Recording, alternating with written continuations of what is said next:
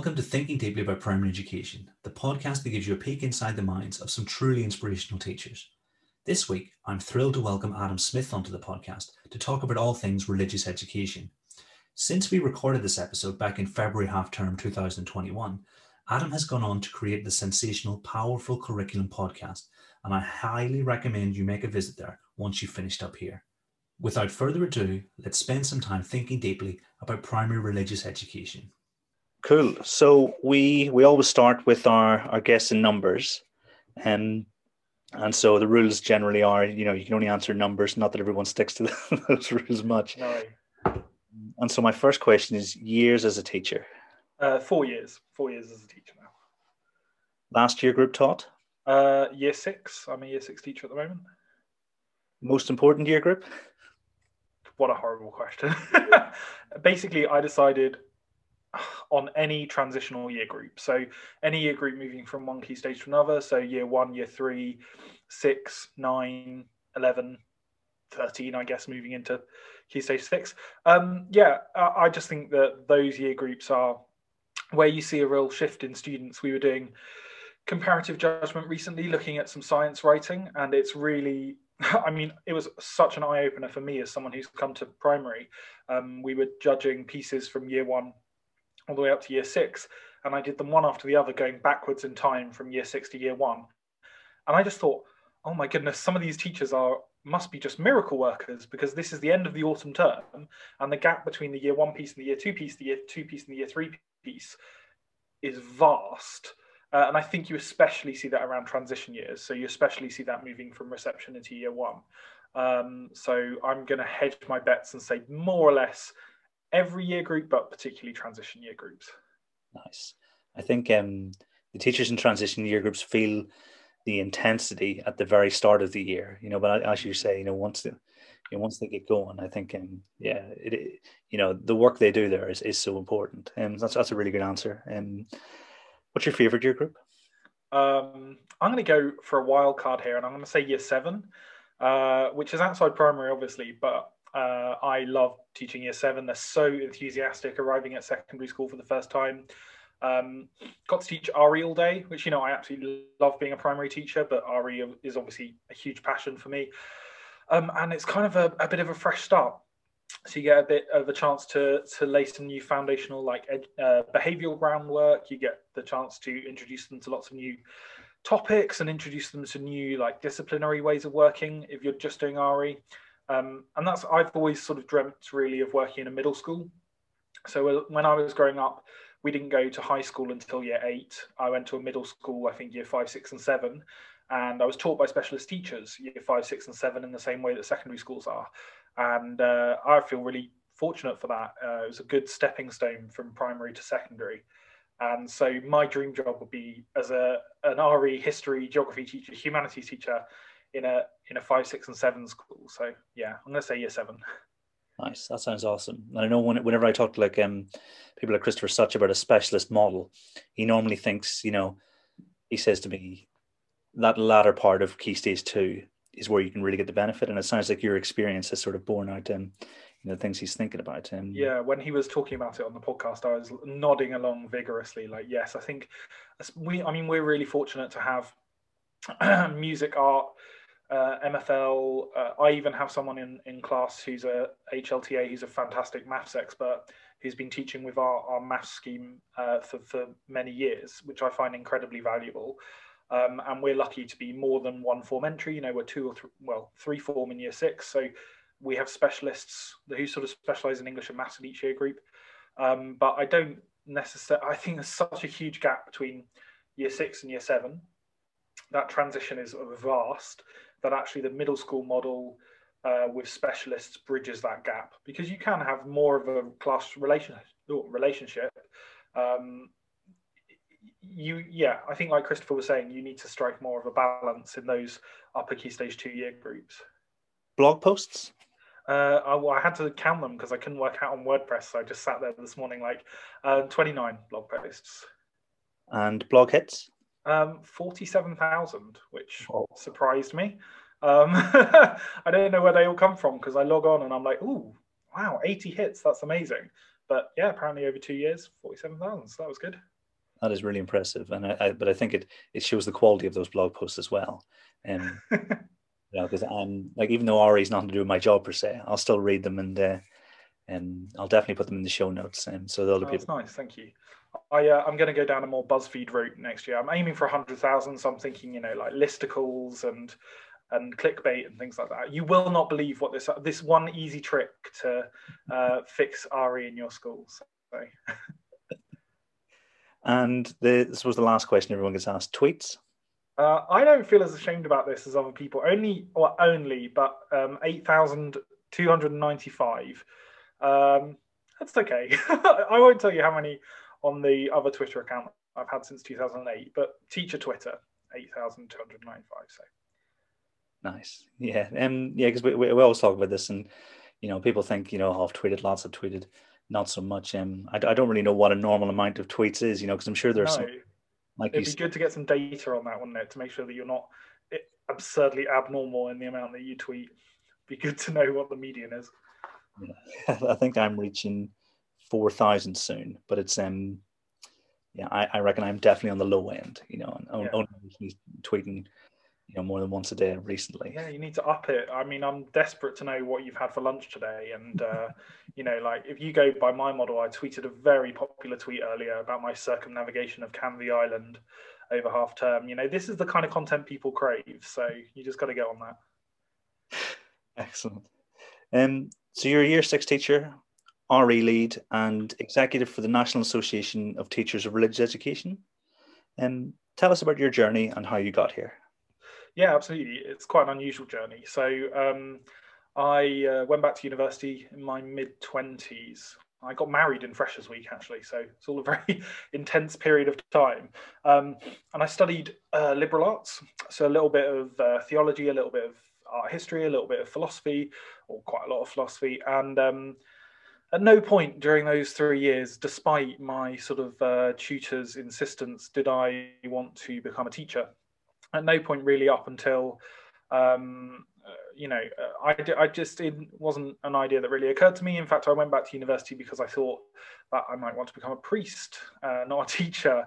Um, and obviously things got in the way of that uh, because I'm in a, a same-sex marriage. So I had to consider a different uh, roadmap, and I was going into schools because uh, when I was growing up, I was in foster care, uh, in and out of care. So I was going into schools to um, run sort of aspirational assemblies from the university about going to university. Uh, I was also doing residentials with kids who were care experienced or in care uh, at the university.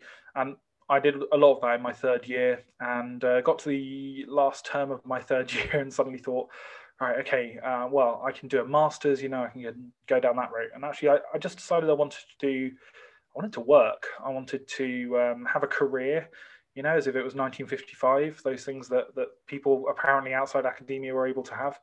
Um, and uh, I looked at what I was qualified for and I looked at what I was passionate about. And, um, uh, and I ummed and ahed over primary and secondary. And uh, I came down on the side of secondary because I was interested in the subject matter, specialization, things like that. So I went off to Oxford to do a secondary PGC in religious education and uh, had a great time, enjoyed my year at Oxford and um, thought PGC was, was fine basically.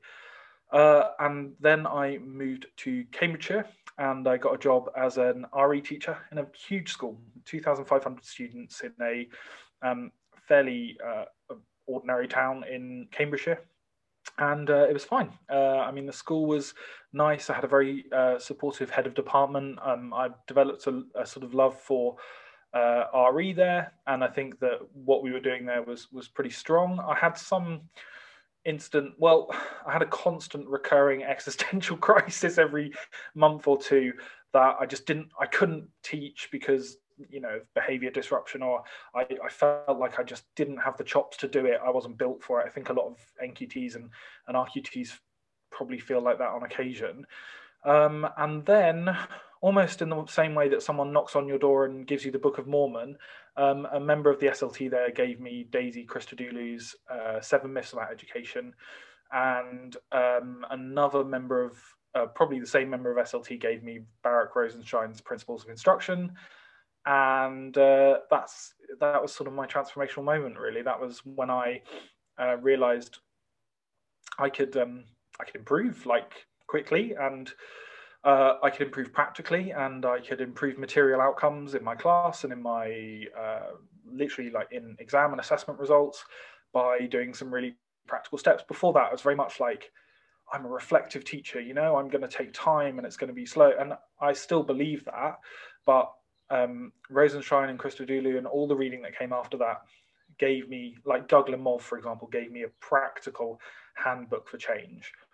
And then I felt that within that school, I kind of got as far as I had got in doing those practical changes. And I wanted a change of environment. I wanted to go to a school that that kind of was based more fully on those principles so I wanted to go and find a school.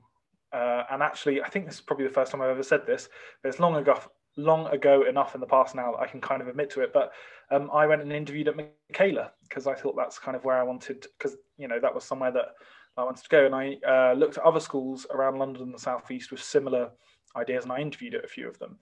Um, at the same time, I uh, I left my job at sort of handed in my notice at October, and it was December, and I put out um, on EduTwitter. Thrown myself on the mercy of EduTwitter, um, desperate, desperate, maybe desperate, maybe not, but looking for something to do for two terms. Because I thought by September, you know, the, these jobs at Michaela and wherever else I was applying for, they're all September starts. And I thought I've got loads of time to explore and find out what I want to do.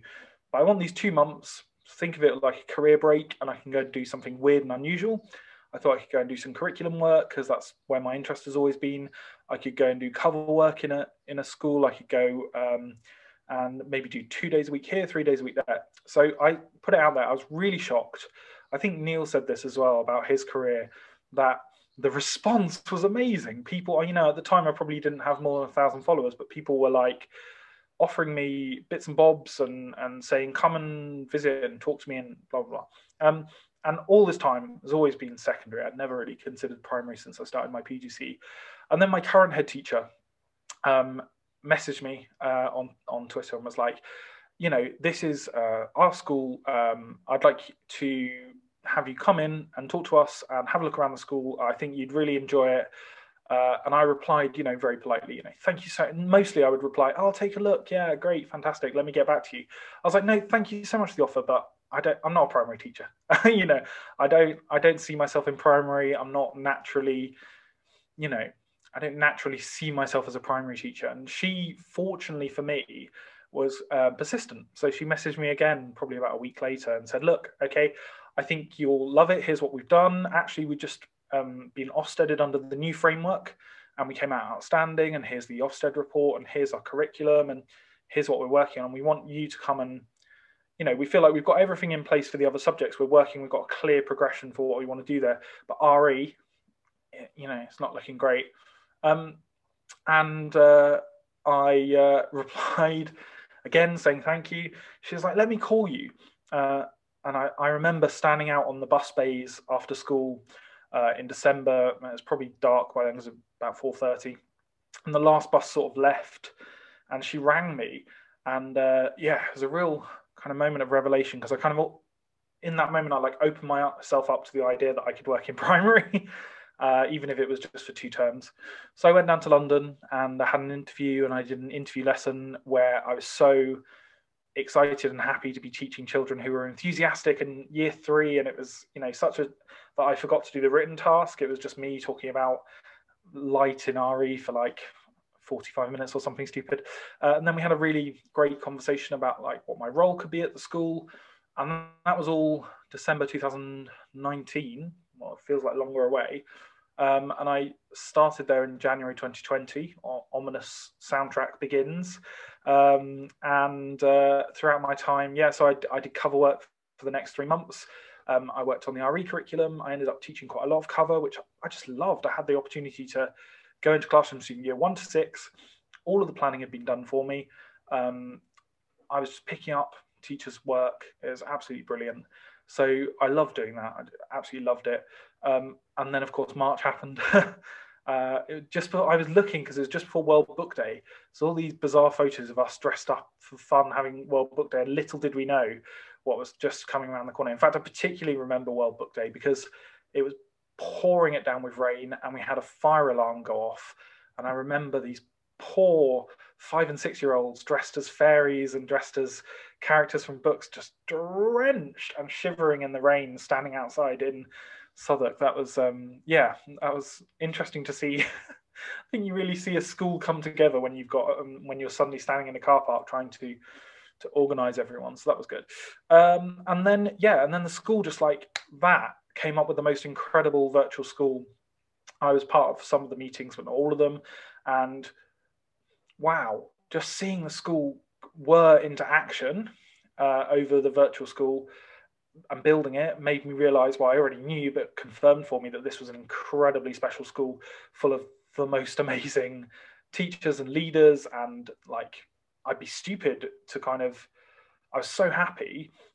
Um, and I was going to leave at the end of the summer term. You know, why would I do that? Unfortunately, just before we locked down, um, a, a, class teacher role came up, which is quite rare. I, I, gather in a lot of primary schools, it's not like secondary schools where there's lots of roles coming up.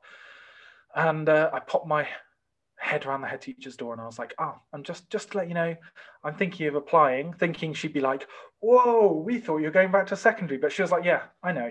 I know you're going to apply because you're happy. And she could see like the transformation that um, that I'd been through in that in the, just those three months. And it's she says to me now, you know, like I can see that you're a different person from who you are when you first started with us, and that's very true.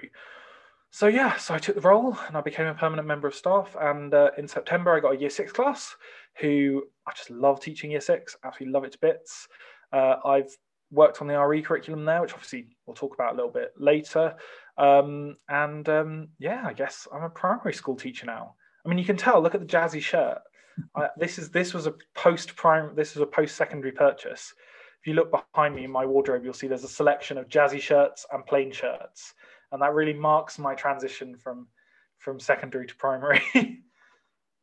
Excellent. Uh, that, that's some sequence of events. Um, I think you know, particularly in terms of you know a role coming up at the time it did, because um, from what I can see, a lot of people are sort of almost staying in their positions or in their roles because of the uncertainty of the, the world around. So that, that's really fortunate and fantastic to hear that you're so enjoying uh, primary so much. Um, mm. But what you know, imagine being those, those two books. You couldn't have been handed two better books um, for your professional development. You know, because Seven Myths hasn't come up yet. Um, mm. But I know a lot of teachers can relate to the impact it has. You know, because I often talk, we talk, we talk about the Thunderbolt it, it was a thunderbolt for the whole profession, I think. You know, really. It was a real thunderbolt because up until that point, all of the education books that I'd read already agreed with everything that I believed. So I went into teaching super prog, loved Paulo Freire, thought that was the bee's knees. I remember having arguments in my PGC when we were reading research. I was like, "You can't do research into education. It's all about, you know, how, it's all about feeling, and it's all about like, there's no. This is immoral to try and do scientific research into education. It just doesn't work." And I'm it's like, it's good that you can see your. I mean, the most reflective thing you can do is look back on yourself and cringe, isn't it? I mean, that's that's reflective. Um, and yeah, so when I read Daisy Christodoulou, uh, I initially came at it with quite a lot of hostility. And then I was like, oh, I got to like Myth Seven, and I was like, okay, um, well, what's the what's the credentials of this person? And looked in the bibliography and looked at all that, and I was like, oh my lord. Um, and then that that really started very swift transition, really. Um, yeah, Thunderbolt is right. I mean, it wasn't a gentle shower; it was it was swift. And uh, Twitter that was probably when I got my Twitter account about then. Um, oh, I remember um, this is probably not great, but I remember unfollowing certain people at the time because I just thought like actually mm, no, I you know I'm changing the kind of teacher that I am. Um, yeah, it was a bit of an un- unusual time to have to go into it feeling like oh the the learning period is done. I've done my PGCE, got two massive lever arch folders that show that I'm like qualified and know what I'm talking about, I'm ready. And then in your first year of teaching, for you to have everything absolutely turned upside down is quite dramatic. and possibly that was like the you know the, the flapping of the butterfly's wings that led to me um, well being where i am now yeah it's it's fascinating because at the minute i'm trying to work out whether or not we need to go through that period. You know if it's some because it, it, happens you know i don't think i've met anyone who hasn't explained it in you know in similar terms of mm. thinking you know so much and then realizing how little you know. And you know I, am trying to find if anyone's done any background research into whether or not it is a necessary sort of you know not rite of passage but a a, de- a part of the, the development process. And you know, yeah it's, uh, but then that implies there's always going to be um, I don't I want to put this in the most polite way possible, but there's always going to be a lost period of every teacher's career. And for some people who've come on your podcast, that's been, you know, in my case, maybe a couple of months into my NQT, but for other people, that was a lot longer period. I think there's obviously value in what happens in that period. It's not dismissing that, but um, is there a way that we can do ITT that that misses that period? But then you know, it's like what I thought Neil talking about when he went to that school, the ARC school, and they put Doug Lemov in front of him, and um, and he it didn't work for him. So is that what would happen in ITT if we were giving that straight up. I mean, I guess that's where something like Teach First comes in um, uh, because they've got a completely different model of of what's important um, uh, in uh, in their PGs and their ITT program. Yeah, and I, I, definitely don't know the answer. and um, it's just something I found really interesting. And um, I think yeah. the Ambition Institute they seem to be exploring that early teacher development um, process, and they seem to have their priorities in order in terms of how teachers grow. So it could be that we find out an answer to that, you know, sooner rather than later. Um, yeah, absolutely. I think I agree with that. You're extremely passionate about high quality religious education in primary. And um, why is RE essential at our phase of schooling?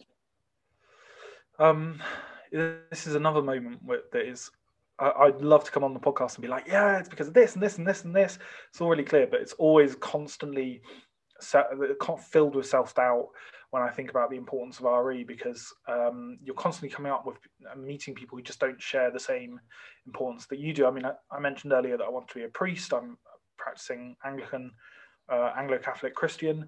Um, so for me, there's an inherent importance in RE because a lot of my non-teacher life is quite heavily focused on on practicing religion, and um, you know, and and I feel quite heavily. Uh, bathed in religious culture and things like that. And i can see the benefit that it has for me uh, in that. But then i have to separate that because that's all about my personal experience. That's all about um, ha- having religious belief. And i'm very fun like sure that re is just as important for people with no religious belief whatsoever because and that's where I have to. That's the starting point I have to go from. I can't start from a point of you know well, it's obviously important to people with religious belief, but here's trying to work backwards and understand why it's important to everyone. So I put that completely aside and I think about well, what is it that they actually learn in RE? I mean, there's all the stuff that you hear, and any RE, you know, anyone who suddenly had Ofsted knocking on their door could say about RE, you know, it's about social cohesion, it's about making kids understanding of others, it's about improving our society, and it's that's all very lofty, and I think those are good side effects of good RE, but it's not. For me, that's a very very finicky thing to go and say that that's what our RE program is leading up to and I think that you can also get down the route where you start to um, how to put this I want to use the word castrate I'm going to use the word castrate you start to castrate religion so you start to turn it into something that is very like touchy feely and and you know cotton wool and all elements of religion are good and and I don't think that's necessarily helpful. Instead, I like to look at religion through uh, through some different lenses. And one of those lenses that's really important to me is about religious and cultural literacy. So I really believe E.D. Hirsch when he talks about cultural literacy and being able to interact with the world in a mature way. I also think that having a certain level of cultural literacy or understanding of almost like a national or an international culture um, that helps children to access further learning as well and that's really crucially important. RE is a foundation to being able to access other subjects. You know, you won't find RE in most universities. You won't find a section in Waterstones labeled RE because it's not like history or geography or music. It doesn't have an academic foundation like that. It's a, it's a multidisciplinary subject. And by offering and delivering high quality religious education, what we're doing is we're giving students the tools to be able to access and have a deep understanding of a huge range of different uh, academic disciplines, both in primary, secondary, tertiary education, and in their adult life. I think you couldn't, I mean, not to pick like cliched high culture examples, but you couldn't get everything out of Dostoevsky unless you had some understanding of the Bible. You couldn't get everything out of you know even like fantasy novels that i love reading are improved because you see the parallels uh, with islam or christianity or different religious ideas. The fantasy novel that i'm reading at the moment robert jordan brings in bits of buddhism bits of christianity hinduism judaism. And i mean that's that's one thing but that's only a tiny part of it. And then you go to the national gallery and then you watch a film and then you um, interact with history uh, in any form over the whole of human existence. And an understanding of basic religious concepts helps there and then all that other stuff you know it helps our students discover who they are helps, that's great and that's but that's a, that's secondary to the primary focus for me which is RE is a, a right down at the bottom foundational building block for understanding local culture, British culture, European culture, worldwide culture. It's that that's what it is for me. Not that's not the clearest explanation I've ever given, but and it went in about 25 different directions. Um, but probably that shows off a little bit of the passion that I have about it. That I can't quite focus my mind on an easy, simple answer to that question. I think you, you you've probably got the hardest one because I've asked everyone that question on this season, but because of the emotion and the you know the the history of you know that everyone comes to our religion with. And um, I think it's it's the it's the hardest one to answer, like you say, objectively. I, mean, I, I think you've done a really good job, um, because you know the the way I interpret religion is it's it's how peoples have made sense of the world and the universe over you know over millennia, and and so it feels like you're like you say that that makes it the basis because almost a lot of all the rest of the stuff that we do once we feel we understand where we are you mm. know in, in this um you know in in this world then that's where the decisions come from you know so i, I think you're spot on um, i'm actually reading dostoevsky at the, at the moment you know i think three three pages at a time um, of crime yeah. and punishment i've tried we're actually we're actually teaching crime and punishment to year six at the moment we've just had them um, write uh, persuasive paragraphs to Raskolnikov about whether he should kill the uh, the evil landlady or not. So that's been really fun. Surprising number of year sixes are incredibly moral. I really thought we were going to have a lot more murderers on our hands, but I was taken aback reading 60 responses and they were all don't murder them. I suppose that's re- uh, that's a relief. Do you think anyone at your school will blog about that experience? That sounds really interesting. Well, we've got like uh, the English coordinator in Year Six is absolutely incredible, um, and I, am This is by far the thing that I look forward to most in the year is teaching crime and punishment. We don't um, we don't use the original text, although I'm reading the original text at the moment, obviously because you know it's Year Six. Um, uh, but we do use um, we use a nice version of it that's really well written, uh, and we combine it with a really rigorous uh, topic in geography that looks at Russia, but also Russian history and things like that. So, yeah, so it's really well thought out. And it's got a good place in our curriculum. Um, yeah, it's good. Nice. Yeah, it would be your class novel for about seven years if you. yeah.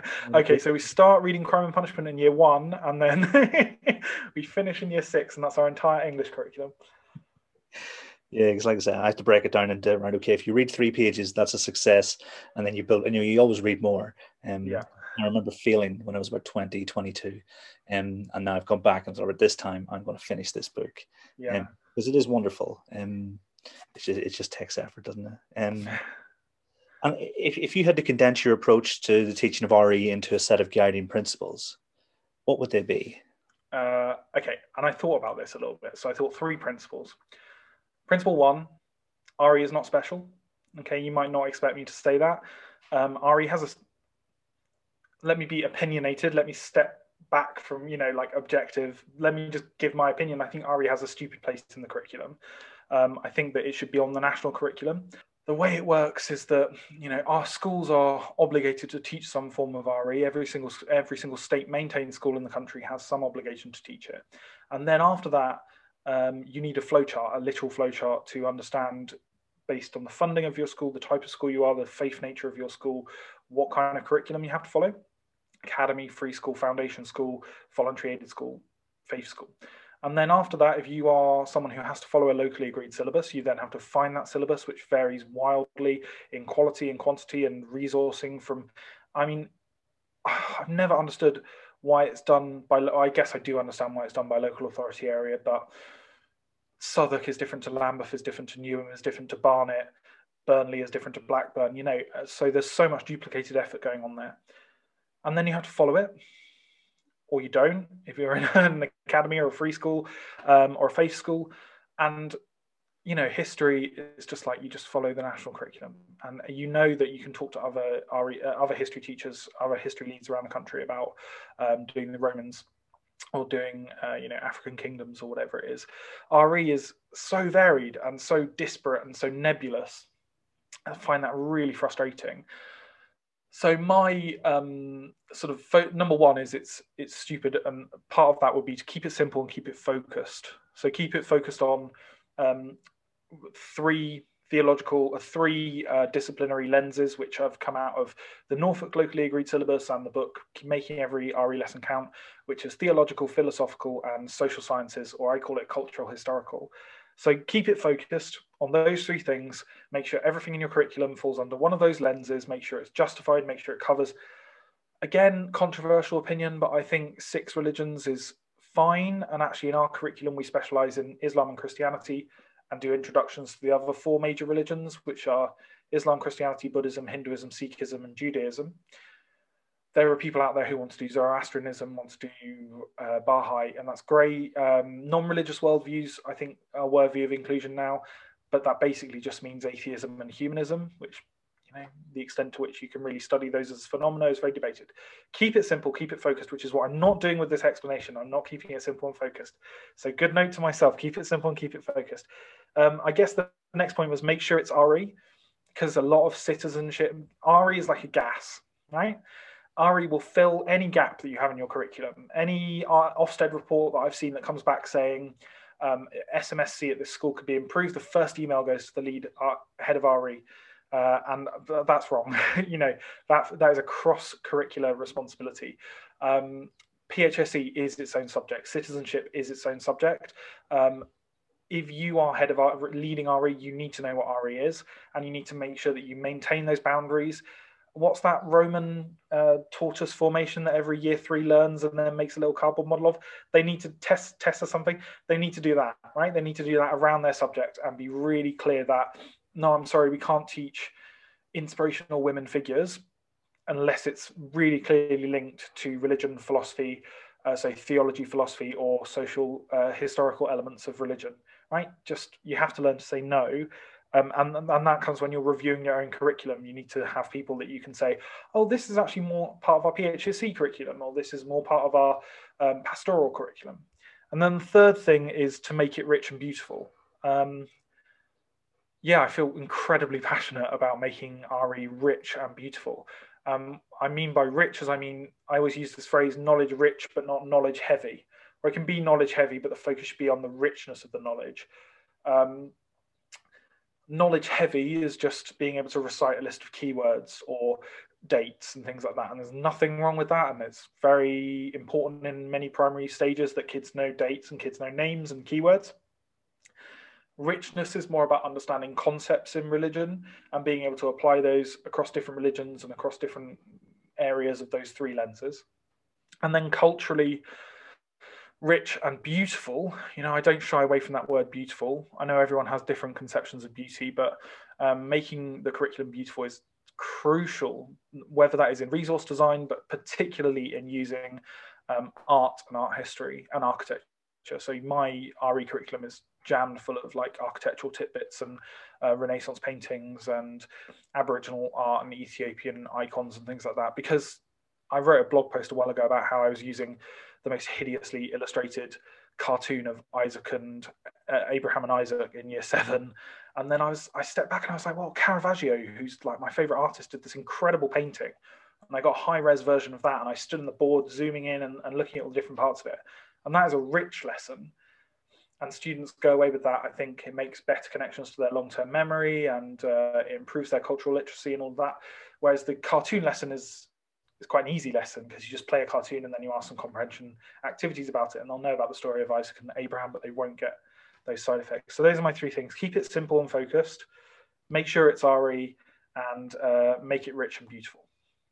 Nice. You know, never apologize for for going off because you know your passion's coming through, and I think people will find it really interesting. So you know, don't worry about that one bit. And um, yeah, it's it's really interesting you say about making sure it's RE because that's exactly what Victoria and Neil said about history and geography. Um, so uh, it seems like that's that's a thing that um, that might permeate the foundation curriculum um, and to an extent the core subjects too. Um, yeah, what would your advice be to anyone who is tasked with exploring the themes and the ideas that they're going to that they want to teach across primary and make and making that distinction between, say, for instance, citizenship and actual religious education?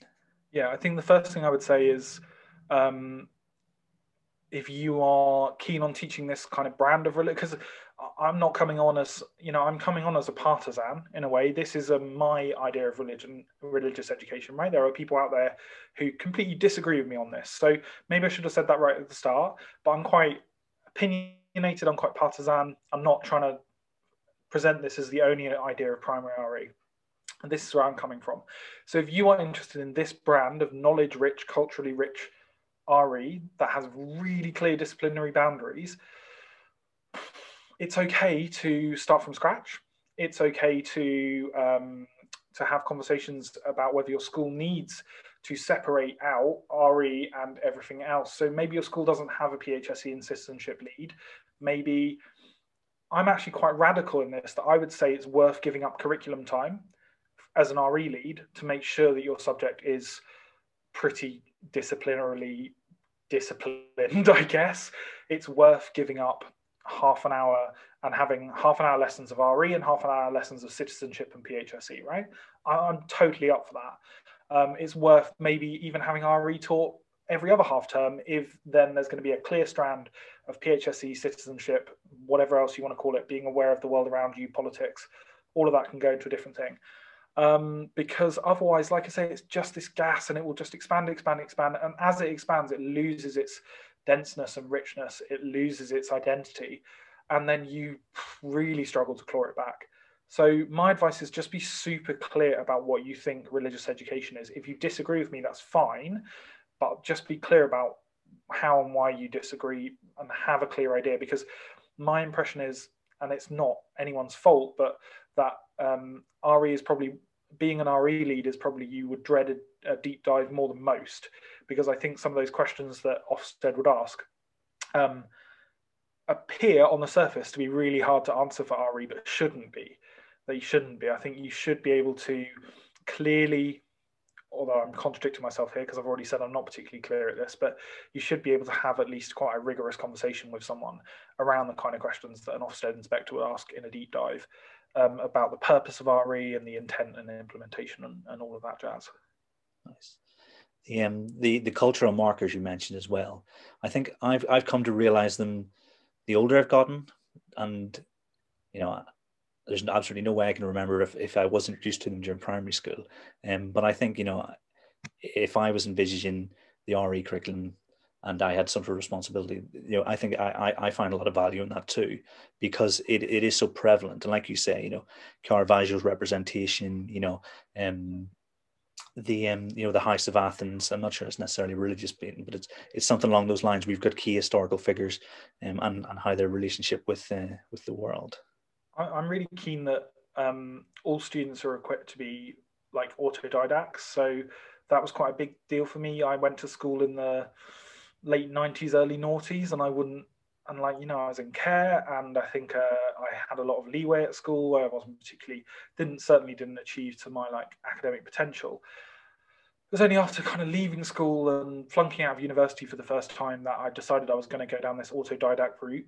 And um, it, I remember literally being probably 19 or 20 and thinking, oh my God, sweet Lord, how, where do I even start? I know nothing about art, nothing about architecture, nothing about classical music, all these kind of like, as you say, indicators or signifiers, but also I didn't know anything about yeah, I just had no knowledge. And I set out and I remember literally almost doing like rote learning of like these are the different styles of architecture. These are the different birds that you would see in a garden or by the seashore. These are what wildflowers are. These are like you know giving myself a proper little enid blyton 1950s education of what i imagined a cultural culturally rich person would have i mean obviously that's deeply problematic when you actually dig down into the kind of things that at 19 i thought were really important like you know why did I think that reading the Iliad was more important than reading the Bhagavad Gita? I don't know. It's because of this, that, and the other. And we, luckily, as teachers, can put a lot more thought and care and preparation into what we consider to be curricularly,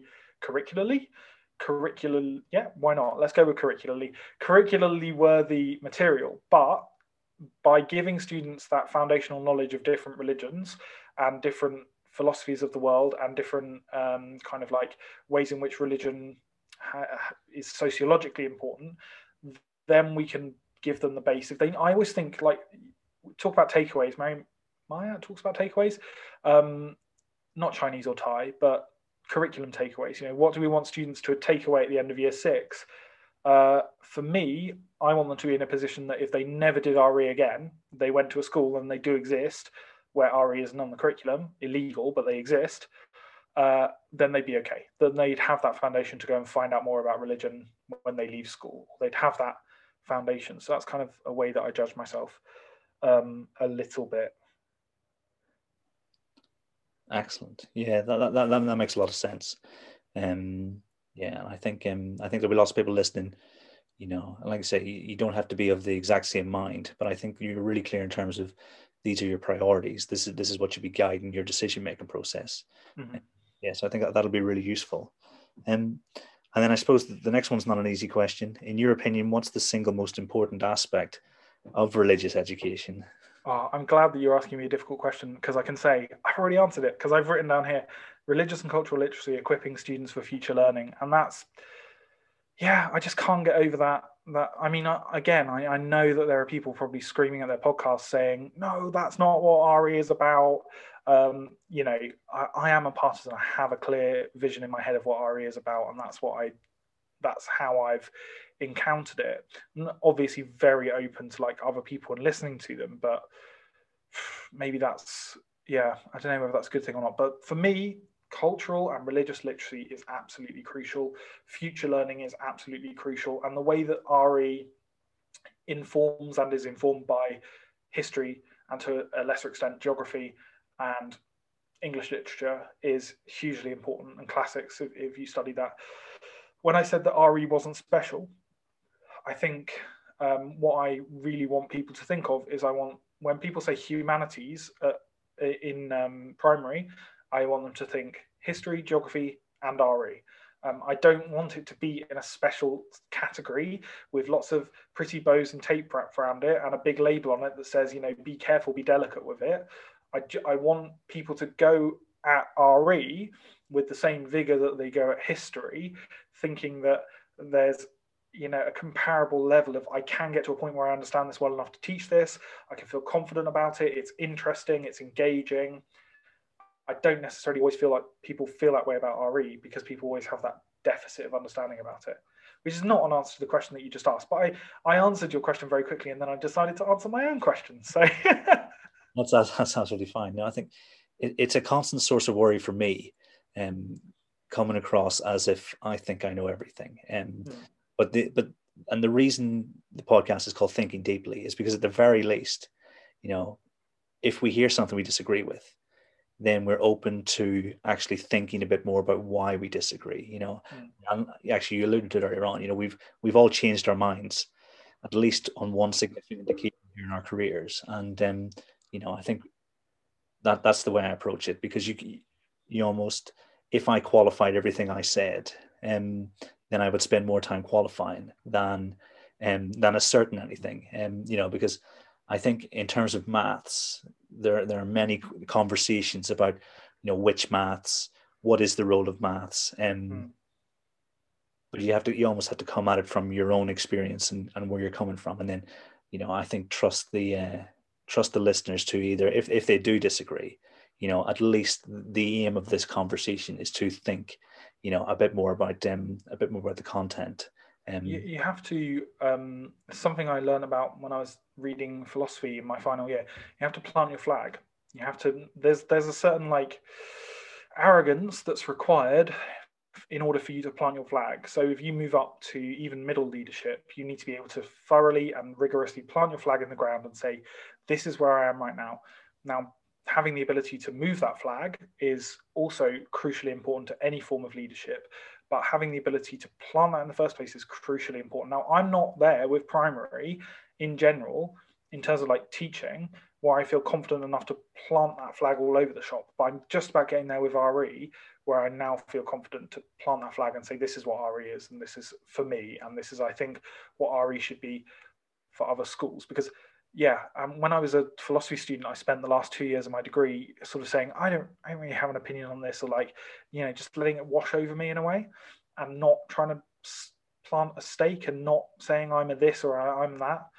Um, and that's where I was also for that period of time before I read Daisy Christodoulou. I was also very much like not taking a, a stance on any kind of pedagogical arguments or this, that, and the other.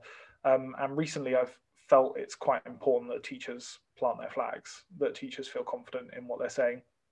Um, yeah, because you know there are certainly people out there who will have done less reading or thought less strongly about things who will quite happily plant their flags, um, and uh, you know what probably a sign of um, being, as you say, thinking more deeply about things is a reluctance to do that but then that means that it's that T.S. Eliot poem about the people who shout the loudest often have the least to say. Yeah, which, yeah. yeah, I'm with you on that one. Yeah. Um, my first book, I sort of did a lot of fence sitting. Um, and then four years later in the second, it was, it was like you say, it was, it was a flag plant. And um, I, I feel much more satisfied with the end product. You know, I'm happy with both of them but I, in terms of as a representation of me and where I'm coming from it with maths education, you know, that having and I think it's through the product of talking to people and them sort of give me the confidence to do that. And yeah, so I, I totally I totally see where you're coming from, and I think it is. It, it certainly helps to feel like you're not alone where you are, where you've decided to plant that flag. I think that was one of the benefits of listening to the first series of this podcast for me, is that I really, after doing that, I really felt like um, you know like my understanding of primary was a lot deeper but also that where i was starting to think about planting flags in primary um, less because the curriculum side i feel pretty strong confident about but the pedagogical side and the pastoral side i'm still very much in the novice position about.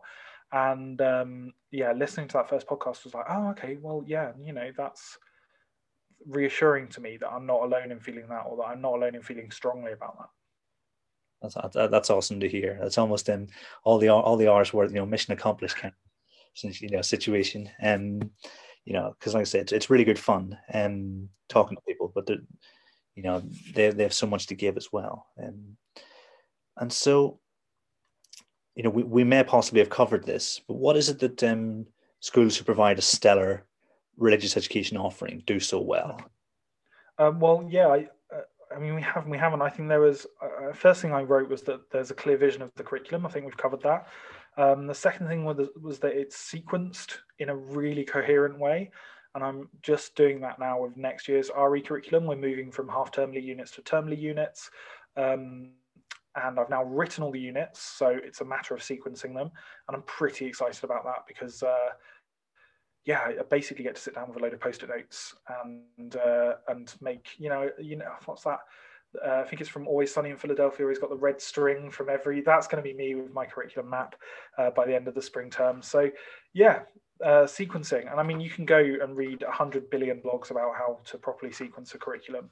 Um, so many people uh, are, you know, have a clear idea about that. Um, rooted in the local community, I'm really keen that a whole curriculum is strongly linked to our local areas. Um, primary schools have the benefit of being hyper local. So a secondary school might cover an entire town or borough, you know, half a borough, something like that.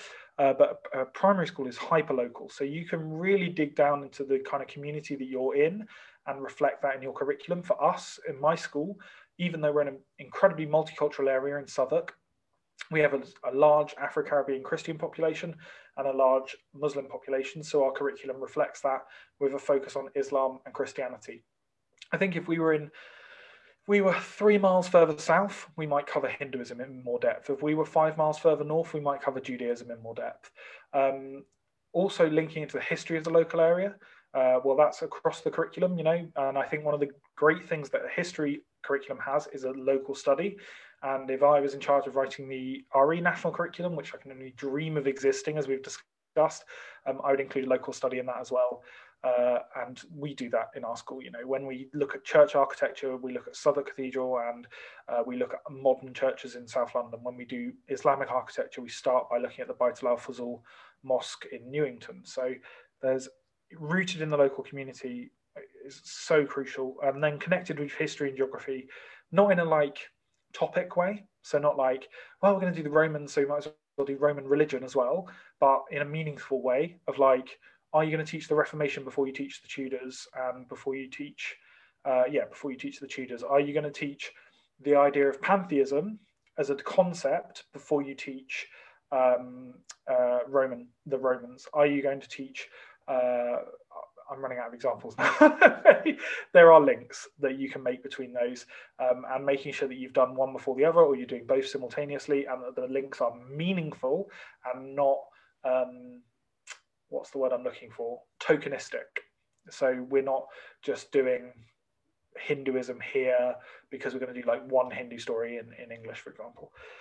Uh, and then, yeah, knowledge rich but not knowledge heavy. And then I wrote down a quote here that I think exemplifies um, what I mean by knowledge rich and knowledge heavy, and it's from the History Boys, which is uh, really I love the History Boys, um, and it's Hector, and he gets furious when he's been told that the boys have been learning gobbets uh, to use in their in their Oxbridge exams.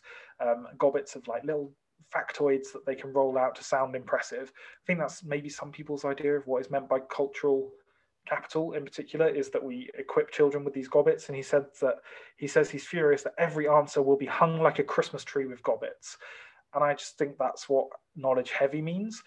And knowledge rich is all about fluency. And i guess if i'm going to borrow a maths word about mastery as well um, wow i've never really thought about mastery in re there you go there's a blog post uh, coming soon to, to a blog near you Excellent. That's that's really clear. And actually, that one of my questions was going to be um, about how you make the how you make that sequence. Um, and I think the example you give is really powerful. You know, like you said, because the history curriculum and the RE curriculum, there's they have a lot in common. And you know, I think that'd be really enjoyable activity to do would be to sit down with the history lead and talk mm. about when when is this most powerful to feature. And yeah, I think that that's a really clear and really great example. And yeah, I think that comes with seeing RE as a humanities subject. RE is a humanities subject as far as I'm concerned. Again, partisan taking a position. I know people disagree with me quite virulently on that, but for me, RE is a humanities subject. Yeah, it makes a lot of sense, and there are a lot of jigsaw pieces in my head, just sort of coming together. You know, having lived some of them, and you know, even thinking about the differences in communities. And if I think about where I live and where I work, the the sort of the identities of the towns are very, very different. Um, and obviously, I've lived through and taught RE, but I'm, I'm put it together with all the different ideas. It, it's making a whole lot of sense. So it is. And do you think that um, the schools who don't manage to give such a good offering, is it just the inverse, or are there is there anything that any pitfalls they fall into that listeners should try and avoid? Yeah, um, I think it's all about this seeing RE as a, a, special, delicate little baby that needs that needs someone who knows everything about it in order to lead it um, confidently. Uh, that doesn't have it doesn't have right and wrong answers. You know, if we're going to write AJ Smith's seven educational myths about RE, that's like myth number one that RE doesn't have right and wrong answers. Um, that I think there's muddy water around like the right to withdraw from RE no other subject in the curriculum can parents write into schools and say, oh, I don't want my child learning French, don't believe in French. Um, and you know the fact that RE is seen as this special subject has, I think, led to that right to withdraw. That hasn't caught up with the fact that in most schools RE is a non-religious subject. It's not about religious instruction. It's not about um, you know even acts of collective worship, which are a million miles away from what RE should be in 2021. Uh, so yeah, not having it like that. I think also that this idea that it's too difficult, too sensitive to teach, you should be very wary of certain things, but then you should address that explicitly. So with year two, I've just done an online uh, course of six lessons on the Prophet Muhammad. Now, for me, as a Muslim, not as a Muslim, I don't choose to use the honorific "peace be upon him" in my slides or um, when I'm talking about it. But I know that one of the year two teachers is Muslim, and she chooses to use that when she's writing her description of it. But then we address that in lesson one. We say, you know, some Muslims use "peace be upon him" uh, as an honorific because of this. Uh, also, we're not going to be doing a storyboard activity. We're not even going to be like writing our own versions or putting ourselves into the shoes of Muhammad because those would be disrespectful. And this is for these reasons. Um, so you explicitly address the difficulty. You make clear to students what is respectful and disrespectful. Um, and probably err slightly on the side of caution. Maybe there are more things we could do. I was pretty um, pretty uh, careful putting together this PowerPoint to not include any kind of representational images of people, let alone Muhammad. So it's just like a desert and a camel and stuff. And then there's even a, a, a winged character called Burak. And I was kind of searching around as to whether I could include a statue of him that is in, in Indonesia, whether that would be appropriate.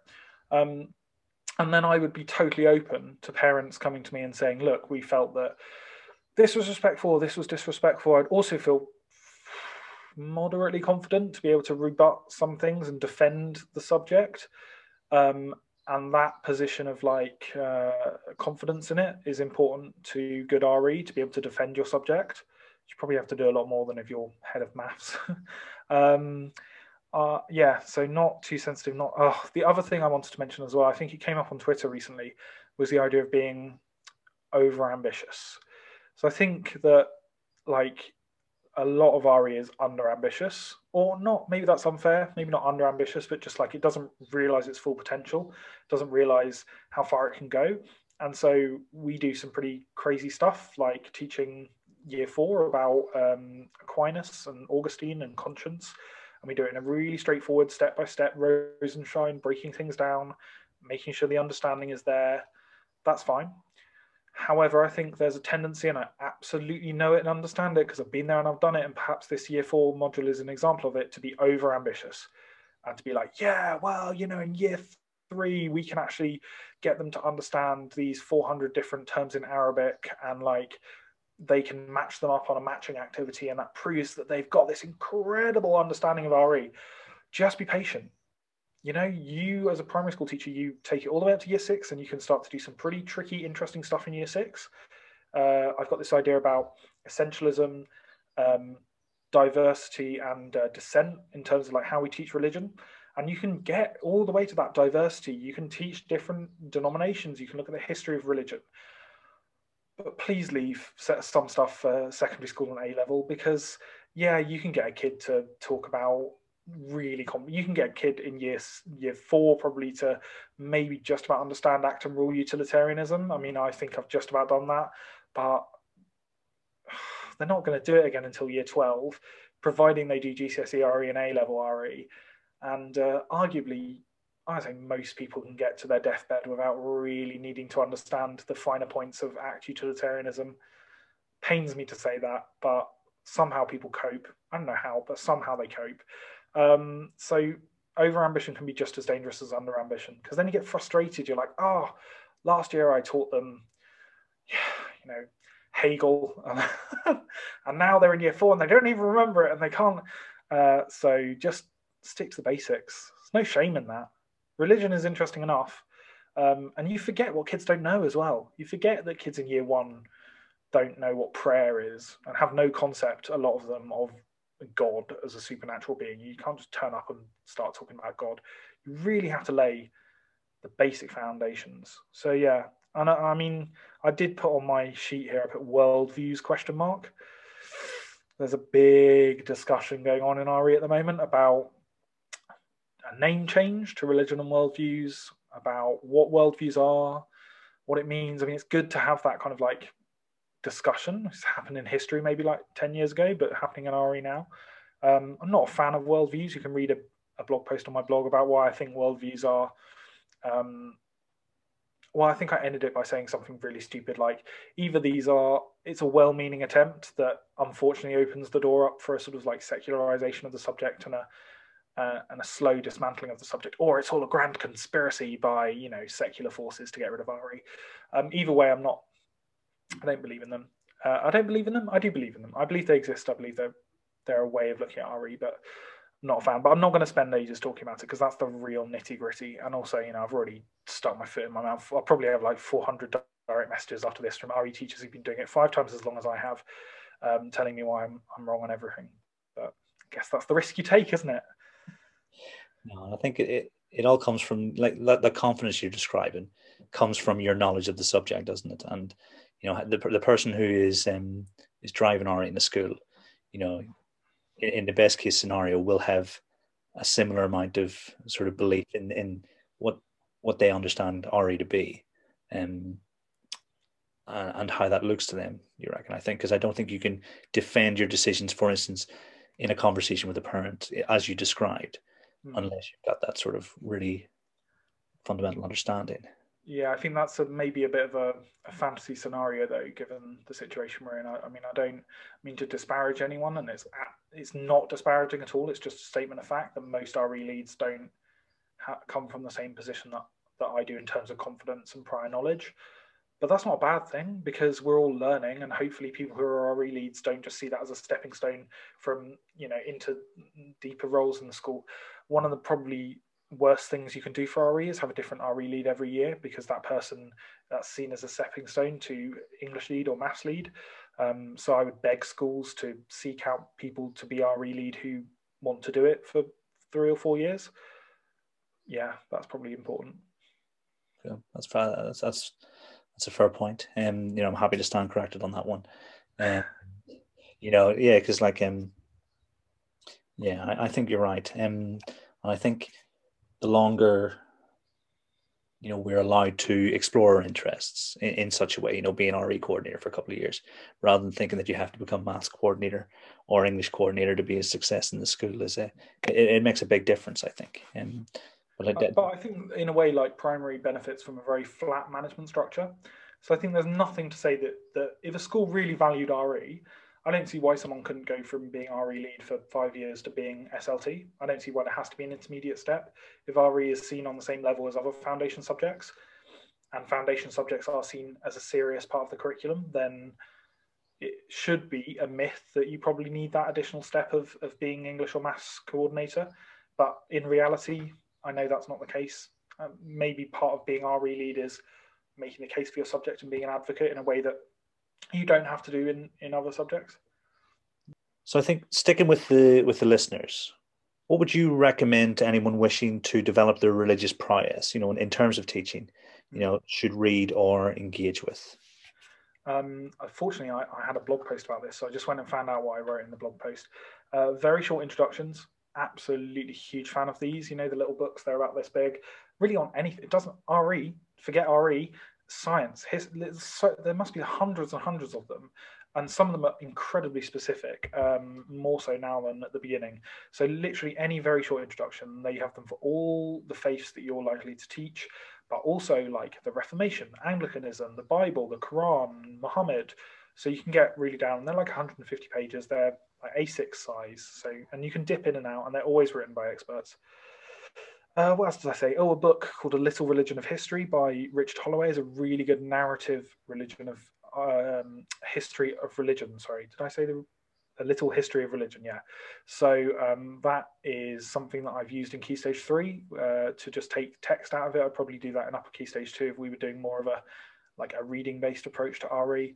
Um, and it's a really quite entertaining read and it covers a lot of different world religions and it covers the basic stories of like jesus and muhammad and siddhartha gautama and uh, guru nanak and all that um, karen armstrong um, is a fantastic author who is basically like covers this rare category of re You know, I said there wouldn't really be an RE section in a bookshop. She probably would be the only author in it necessarily, because she does. She writes across a number of religions. So she's written books on um, Buddha and Muhammad and Paul, but also on Islam and God across the Abrahamic faiths and, uh, and violence in religion and things.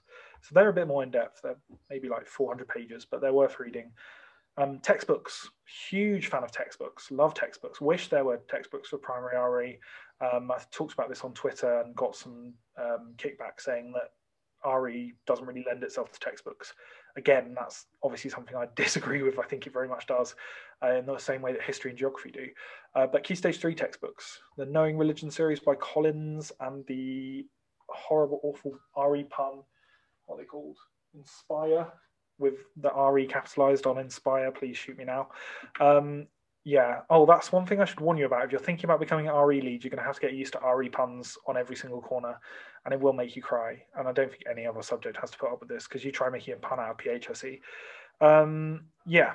So those textbooks, because I think there's always been this thing about you should be reading a key stage above where you are. Um, so that's great, but there's nothing. You know, I use GCSE textbooks quite a lot. Um, and you can usually pick them up secondhand fairly cheaply. But make sure you're using high quality ones because RE has changed a lot in the last 10 years. Um, I do use some older ones. I use some from like maybe 20, 30 years ago. Um, but you dig far enough back and you get to some terms where you're like, I wouldn't use that term now. I wouldn't use that anglicized spelling of, of this Islamic term or something like that. So be careful with RE textbooks. Um, NATRE, Yes, National Association of Teachers of RE. Join it. Uh, get your school to pay for your membership, preferably. Uh, they publish a magazine every term, which has a section called Professional R Reflections. Professional Reflections. Yes, great. Ice. Great joke. Very funny.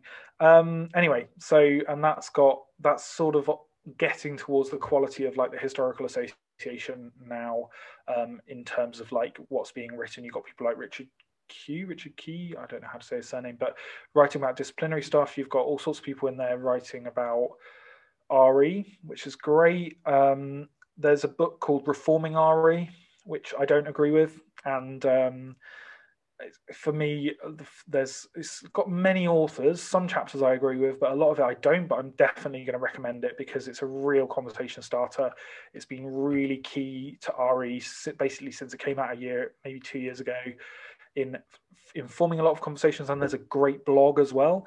I've obviously never been invited to write on that blog because of my fundamental disagreement with with the idea of worldviews but there are some amazing authors on that reforming re blog. It's a fantastic project. It's one of those things where i just admire the like rigorousness of it and the, how well written everything is and i just fundamentally disagree with almost everything people have to say uh, on the subject. So i'm definitely going to recommend that. Um, 100 Ideas in RE by Andy Lewis. Andy Lewis is amazing textbook writer, fantastic thinker on RE, and he wrote 100 Ideas for secondary RE, but you can pinch them all for primary.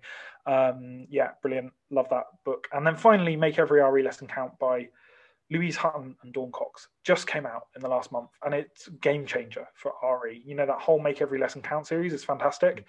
Um, there's uh, obviously designed for for secondary RE, but nick stuff from it. It's great. It's got all the stuff about theological, philosophical, sociological lenses in it, so it's worth buying it just for that.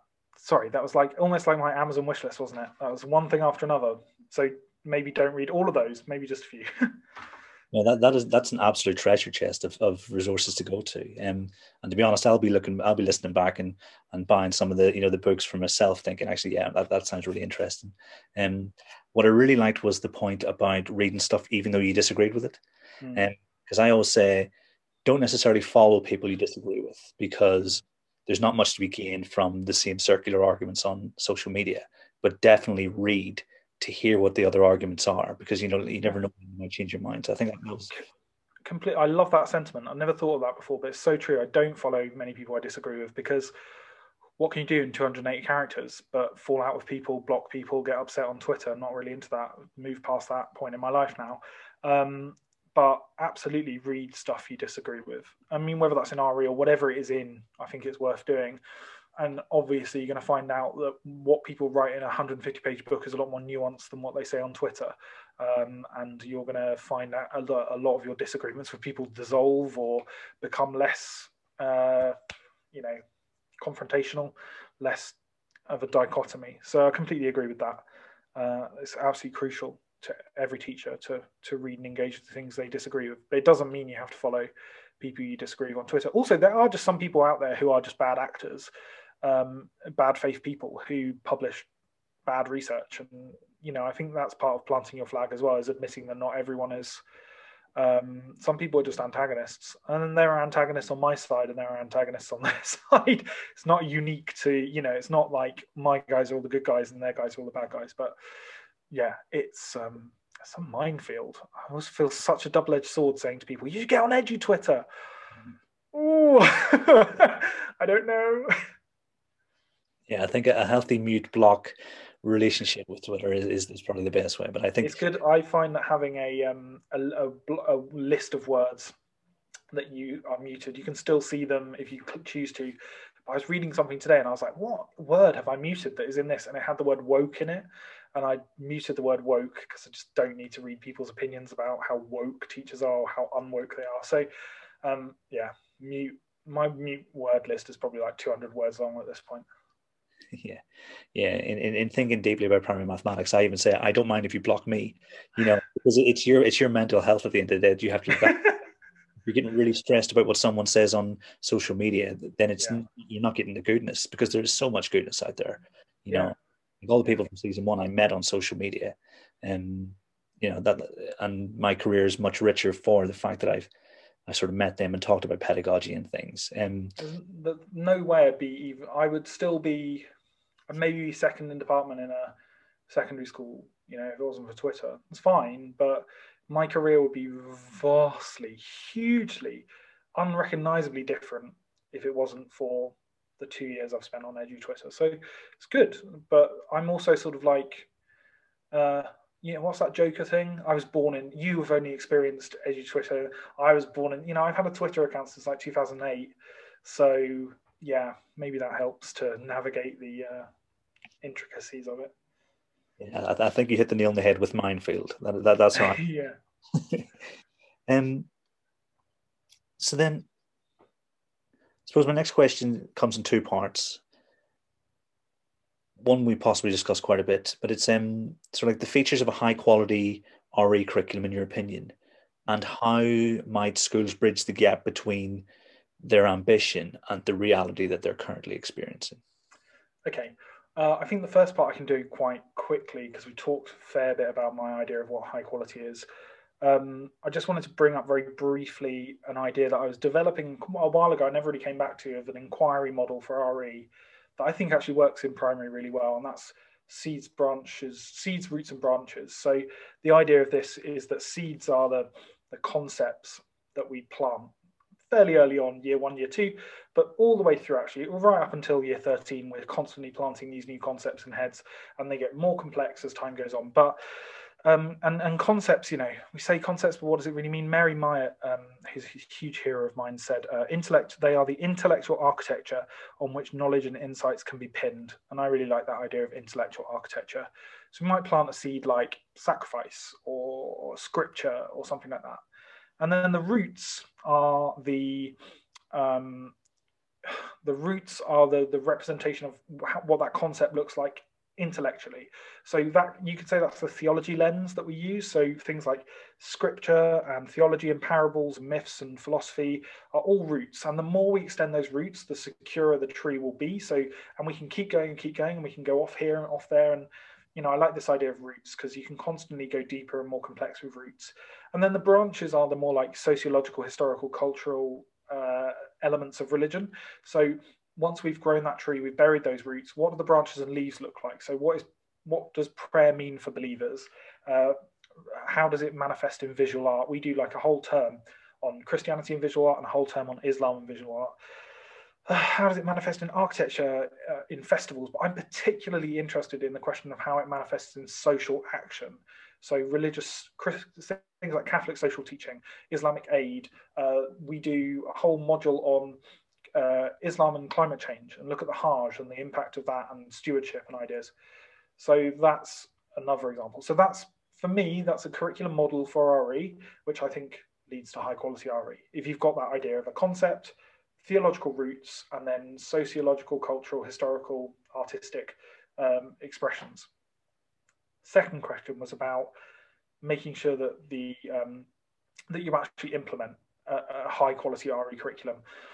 Again, I'm going to be a bit radical here, and I'm just going to say start small and simple. Okay, so if you currently do not teach explicitly explicit RE, you are maybe going to look for half an hour in your curriculum a week. Maybe you're just going to look for half an hour a week for three of the six half terms uh, in your first year, and you're going to claim that curriculum space. You're going to say this is RE, religious education. If you want to call it something else, you can call it something else, but this is religious education. And in those slots, you're going to do year one Christianity, year two Islam, year three Buddhism, year four Judaism, year five Sikhism, year six Hinduism. And that's it. And if you don't revisit those things, um, that's a shame, but that's where you're going to work towards and grow towards. Okay, so you've got there, you've got breadth and no depth whatsoever. And then what you do for the next few years is you build up that depth and you build up that revision and you build up that reviewing things. So you think about how you can maybe expand that half an hour to an hour, or you think about how you can teach it every half term, how you're going to implement that. But for my mind, it's better to even cut back on RE until you feel confident that you're delivering a high quality, distinct, explicit RE curriculum. I'm not precious about every school has to teach RE because it has this huge moral and social and moral and, and cultural purpose. You know that even bad RE is going to be um, improving our communities and making them more coherent and giving children this, this, this positive view of diversity. I'm fine. I'd rather not do RE than do bad RE. I mean, again, it's controversial. It's my own personal position, but sorry, that's that's what I believe. I think RE is has a like I said, I think I have a clarity of purpose behind RE, and for me personally, I'd rather that that spent time was spent on history or that time was spent on doing something weird like classics or Mandarin um, than doing. I'm not going to give examples of bad RE because that will really land me in hot water because I expect 90% of your listeners will say, but we do that. And, and like I do it as well. Don't worry, I do it. You know, even I do bad RE. I'm not trying to say that, that I'm immune to it. But yeah, it's um, that. And then making sure that everything justifies itself on the curriculum. So everything you point to and you say it's linked to this, this, this, and this. Uh, it's linked to this in other subjects. Uh, it's there because we're, this is the, the, the seed uh, concept that we've planted, and we're developing it from year two, and we're developing it up to year five. And like I say, the wall from It's Always Sunny in Philadelphia behind you with all your links on it that you can understand and explain so that um, everything justifies its place in the curriculum and nothing stands alone. I think anything in RE stands alone. And I think if you've got stuff in your RE curriculum that does stand alone, like I say, maybe that that module that you did for International Women's Day that you're like, oh, no, nothing against International Women's Day, but you know, does that link into any of the other RE curriculum? Scrap it or give it to PHSE or give it to someone else. If you've got a random bit of like LGBT History Month that's been whacked into your RE curriculum, it's not RE, mate. And like, you know, it's important to me that kids get an education about LGBT issues, but that is PSHE, PHSE. I always say, I'm not going to go down that route. I always say PHSE because that's what it was when I was at school. Um, yeah, and I think that's oh, and seek help. Not like in a, you know, maybe you want to seek uh, a mental health professional after you've been told that you're the RE lead. I mean, that's been helpful for me. But um, no, I mean, seek help um, from uh, your trust. If you're in a trust, seek help from your local authority. Uh, might still have an RE advisor. Join your NATRE uh, local group because you'll be surprised. There probably is one if you're not a member of it already. Um, I have always like I love talking about RE, as you can probably tell. So DM me. I'm always happy to chat on Zoom with people about stuff um, and point people in the right direction. Like there are amazing people on Twitter. If you look at a lady called Katie Gooch, she regularly posts in reply to people a whole list of, of primary RE people on Twitter. So seek some help uh, with your curriculum because there's not a book that I can recommend yet. that is uh, that's just like a, a, really simple, straightforward guide in a way that some of the guides I've written for other curriculum areas um, exist. Yeah, I think everything we're talking about is tying together nicely because you know, as you describe the way for a school that actually thinks, well, we need to improve our RE offering, just like your current school did a couple of years ago, and they need to set out an extended period of time and say, right, okay, we're going to improve. We're going to have a subject lead in there who's going to do it piece by piece, and then in a couple of years' time, we will have the product that we, you know, the offering that we hope our kids have. So, you know, I can see links between everything you're saying here. Um,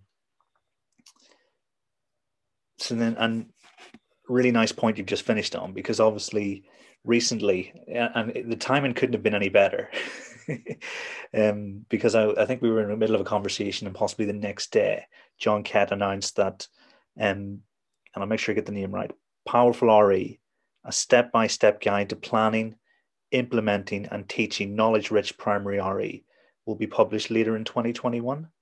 And every time someone talks about a book, I ask them the same question um, Why does the world need this book? Yes. I think, fortunately, I've got a really clear answer to that question, and that's because this book doesn't exist yet.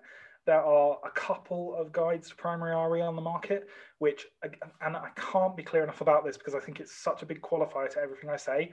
I have a position in this debate in RE, right? I've taken this position of believing in academically rigorous, knowledge rich RE. The other books that are out there on the market take a different position to that you know, and, and, it tends to be called creative RE, although one of the chapters in my book is about why uh, we need to keep the creativity but leave the soft touch behind.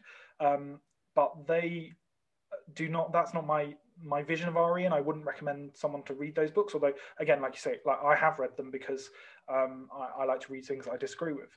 Um, so that's why it exists because I went on Amazon and I searched primary RE, and I went on John Catt and I searched primary RE, and, and nothing came up. And often people you know people never did this when i was a secondary teacher because i think there's so many secondary re because of the way that specialism works in secondary. People message me all the time wanting to talk about primary re i love talking about primary re but i would love even more to be able to post a link to a book be like read this book. So i can do that a little bit with make every re lesson count but with the qualifier that it's for secondary or with andy lewis's book with the qualifier that it's for secondary. Um, and so i just got to the point where i was like I just want to write the book that I wish existed.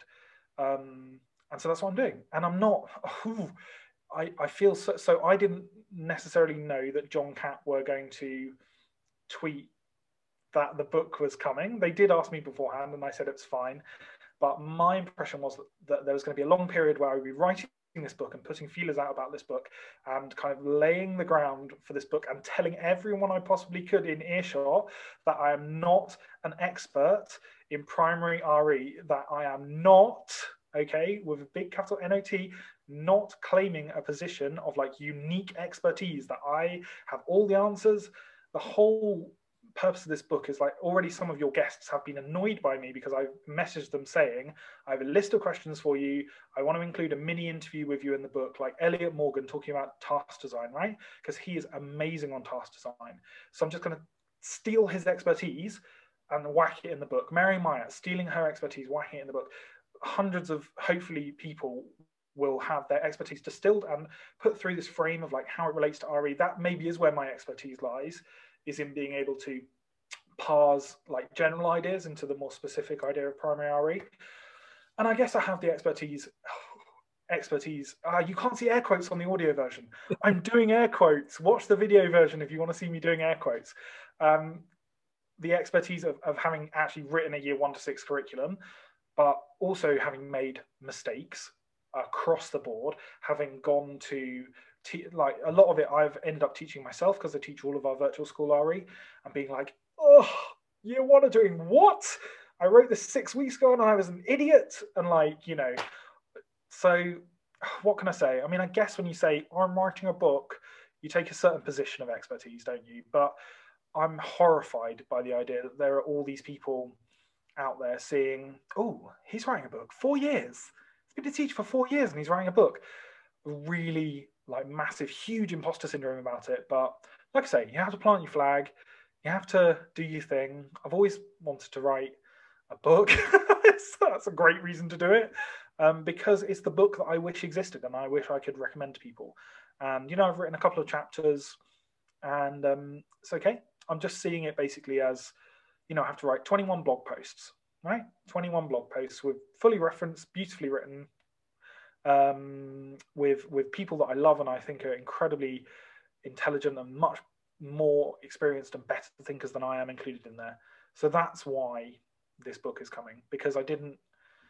If anyone else over the last six months had told me, "Oh, I'm writing this book about primary RE," I'd be like, "Yes, thank God, finally!" Um, and no one else has, so, so it fell on me. Uh, but yeah, it's not.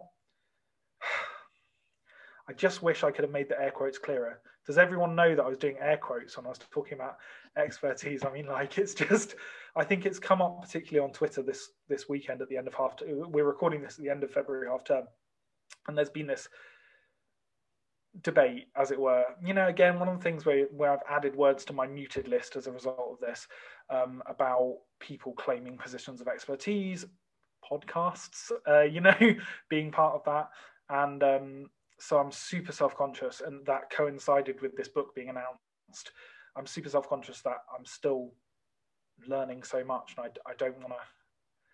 Oh, I don't know. I'm sure I know other people feel like this when they're writing, but I just well, feel it really intensely at the moment. yeah, I, I was going to say, I think even you know, 10, 15 years down the line, it'll you'll still feel the same way. Um, and you know, it was only through conversations with people like Shannon saying, you know, you know, just you know, just forget all that. And what Chris Such said to me, the only person who has to think the, the book is worthwhile is you because you're the one who spent the time writing. You know, if other people want to engage with it, then that's a bonus. You know, and I think you've you've both set out your stall, and it, it's been pretty clear that you have a lot to give in this subject. And and the the model you've got where you're going to take drawing expertise from other people sounds, sounds absolutely superb. You know so when i saw it was being th- when when i saw it tweeted i thought yes this is i'm interested in but now i'm sold. I'm all like yes i cannot wait for this to happen. So you need to get those 21 blog posts written. Yeah i love the fact that they were so vague. They were like coming in 2021 and i was like oh december the 31st 2021 that's my deadline. So Excellent. No, really looking forward to that.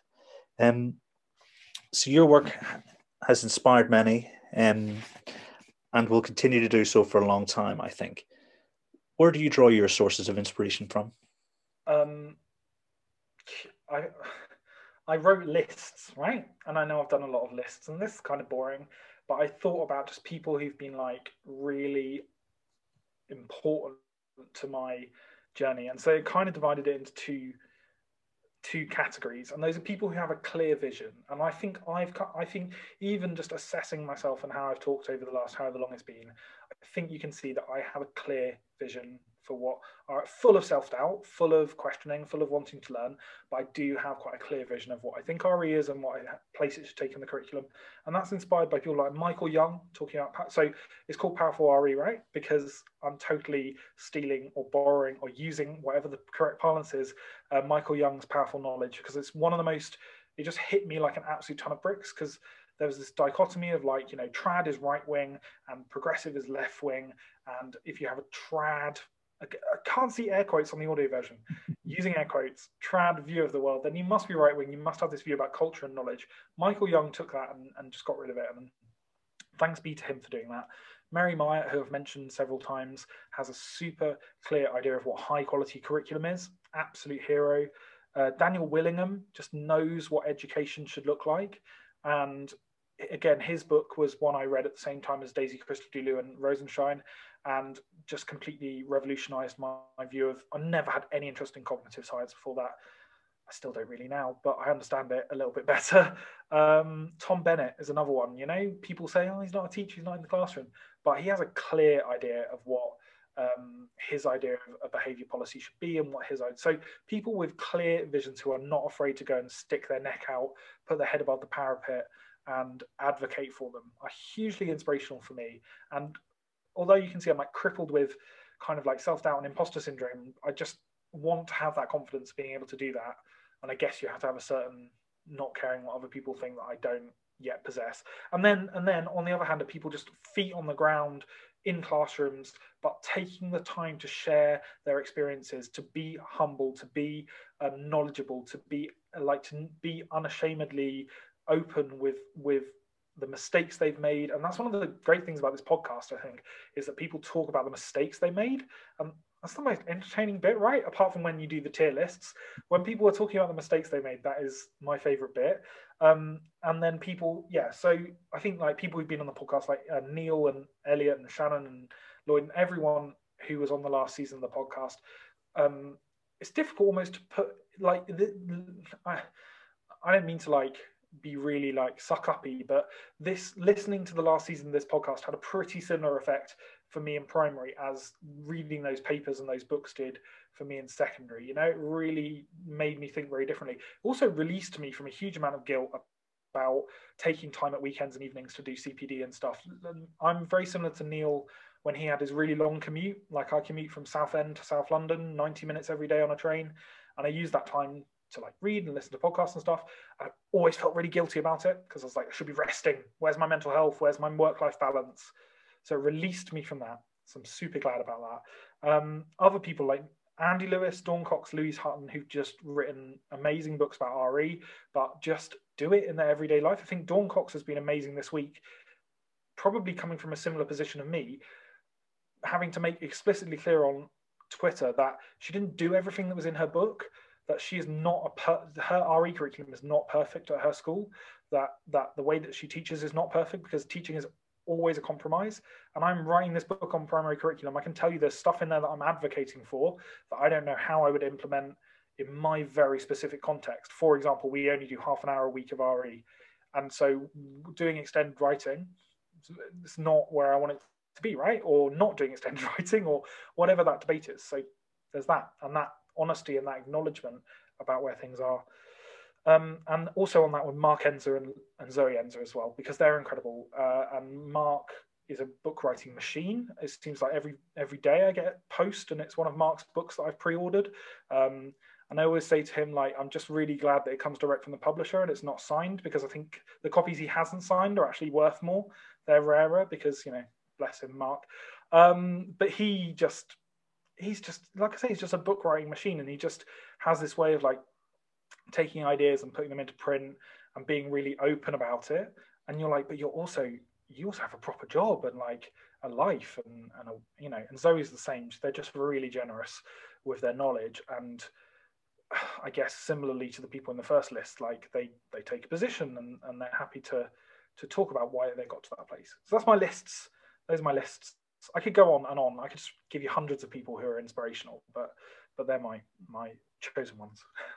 Nice, that's superb. Um, yeah, whenever I ask people to talk about who they are and where they're from, I had no idea. I think it was the second recording I'd done was with Neil, and he just totally gave me his whole his whole, back, his whole background, and I was like, "Whoa, this is this is a much deeper question than I'd ever imagined." It. so I totally know where you're coming from, you know, because yeah. It is There's almost a big similarity between that section of your podcast and when you go to church and people give you testimonials about their faith.